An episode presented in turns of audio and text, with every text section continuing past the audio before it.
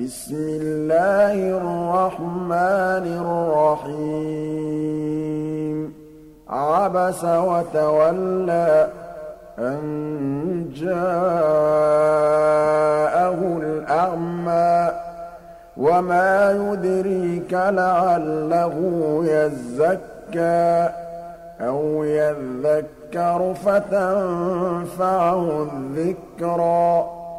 أَمَّا مَنِ اسْتَغْنَىٰ فَأَنتَ لَهُ تَصَدَّىٰ وَمَا عَلَيْكَ أَلَّا يَزَّكَّىٰ وَأَمَّا مَن جَاءَكَ يَسْعَىٰ وَهُوَ يَخْشَىٰ فَأَنتَ عَنْهُ تَلَهَّىٰ كَلَّا إِنَّهَا تَذْكِرَةٌ فَمَن شَاءَ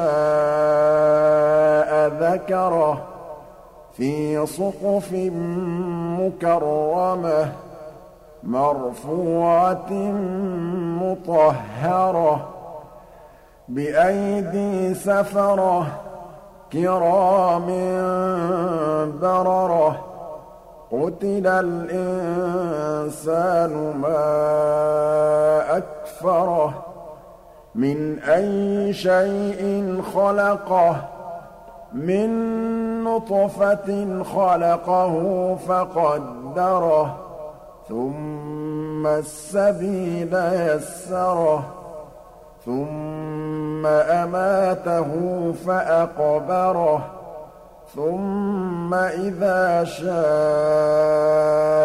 أَنشَرَهُ. كَلَّا لَمَّا يَقْضِ مَا أَمَرَهُ. فَلْيَنظُرِ الْإِنسَانُ إِلَىٰ طَعَامِهِ. أَنَّا صَبَبْنَا الْمَاءَ صَبًّا ثُمَّ ثُمَّ شَقَقْنَا الْأَرْضَ شَقًّا فَأَنبَتْنَا فِيهَا حَبًّا وَعِنَبًا وَقَضْبًا وَزَيْتُونًا وَنَخْلًا وَحَدَائِقَ غُلْبًا وَفَاكِهَةً وَأَبًّا مَتَاعًا لَّكُمْ وَلِأَنْعَامِكُمْ فَإِذَا جَاءَتِ الصَّاخَّةُ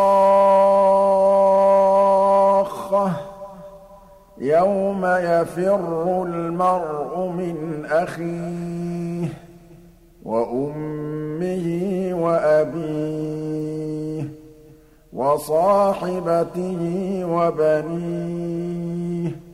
لِكُلِّ امْرِئٍ مِّنْهُمْ يَوْمَئِذٍ شَأْنٌ يُغْنِيهِ. وُجُوهٌ يَوْمَئِذٍ مُّسْفِرَةٌ ضَاحِكَةٌ مُّسْتَبْشِرَةٌ. وَوُجُوهٌ يَوْمَئِذٍ عَلَيْهَا غَبَرَةٌ.